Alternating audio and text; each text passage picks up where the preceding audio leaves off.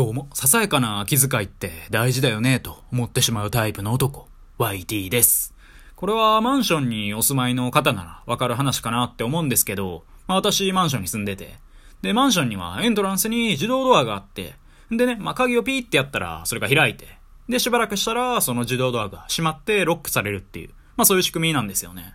だからまあ鍵を持ってない人は当然入れなくて、その鍵持ってない人が入ろうと思ったら、住人に自動ドアのロックを開けてもらってしか入れないっていう、まあベーシックな防犯システムなんですよね。ただ私がね、まあ鍵ピーってやって、で自動ドア開けて入るタイミングで、おそらくね、もう同じマンションの住人の方なんでしょうけど、まあ後ろからね、やってきて、で、そのまま一緒にね、共に帰ろうやないかって感じで入ってこようとする方がね、たまにいらっしゃるんですよね。ちょっと待てよと。お前がこのマンションの住人か、俺知らんし、一緒に入ってくんなと。俺が一旦自動ドアを開けて、で、それをロックして、そっからね、自分で鍵をピーってやって入ってきてくれよと。なぜその気遣いができないんやって思ってしまうんですよね。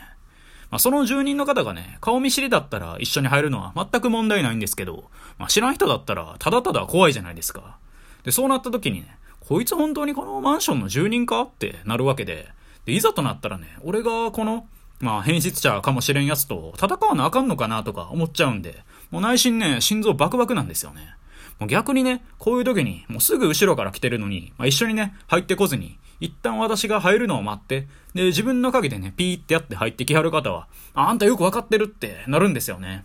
俺のお部屋には水と豆乳しかないけれども、それで一杯引っ掛けようはないかって、まあそう思いますよね。はい。今日はですね、オープンに行こうぜっていう、そういうタイトルでお話ししていこうかなっていう風に思います。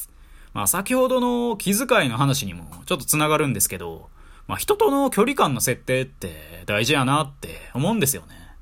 まあちなみにここでの距離感っていうのは心理的なやつじゃなくて物理的なまあ近さの話で、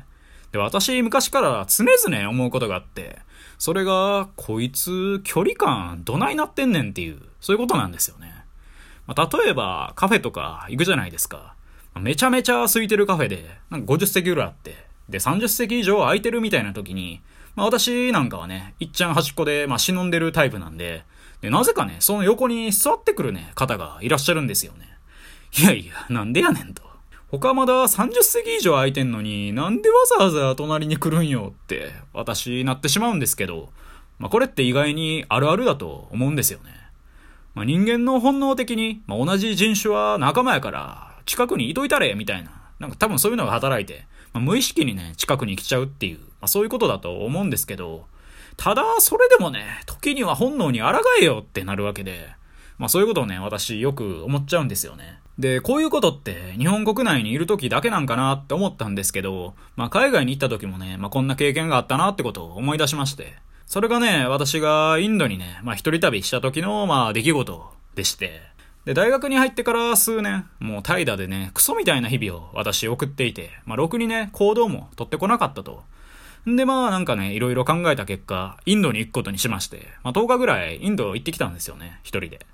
で、私普段からね、猛烈にネクラなんですけど、まあ、海外ではね、ある程度テンション上げた方がおもろいかなってことで、まあ、インド人とね、下ネタトークに興じたり、まあ、チャイ片手にね、ジギジギについて熱弁したりとかしてたんですよね。まあ、じきじきに興味ある方はね、ぜひググってみてください。で、まあ、インドでね、水飲んで心なしかお腹痛いなとか思いつつ、まあ何食ってもね、基本的にカレーがあって、本当にね、日本人でいう米みたいなノリでカレーが出てくるんで、まあ戦々恐々としながらも面白おかしく旅をしておりまして。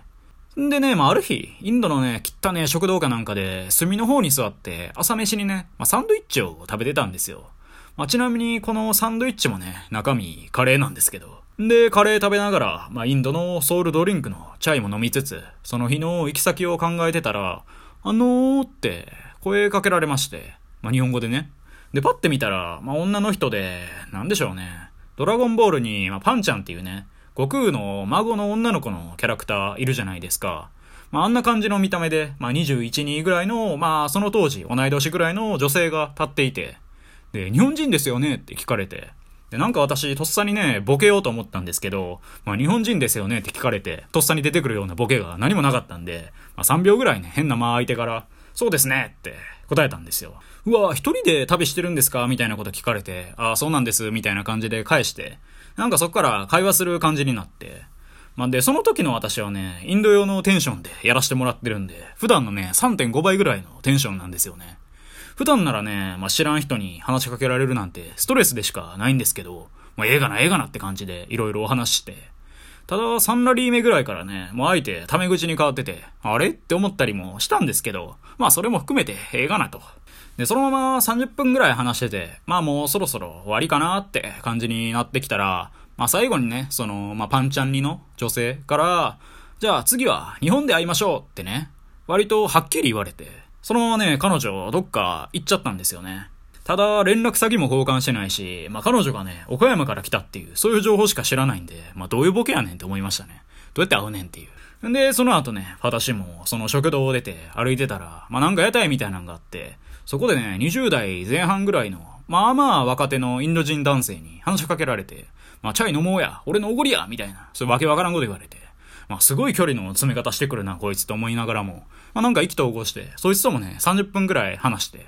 ただまあ、先ほどのそのパンチャンリの女性とも合わせて、まあ、計1時間もね、本来の予定からロスしてるんで、まあ、そろそろ行かなあかんわってことになって、ほんまかじゃあお前の Facebook 教えてくれってなって、で、そのインド人とはね、まあ今でもね、たまにメッセージのやり取りをするような仲になったっていう、そんな話でした。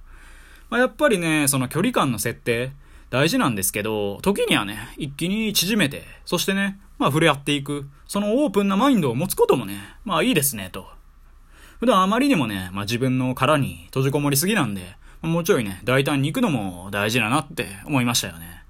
で、結局何が言いたいのかっていうと、まあインド最高っていう、まあそれだけです。以上、YT でした。今日も聞いてくださり、どうもありがとうございました。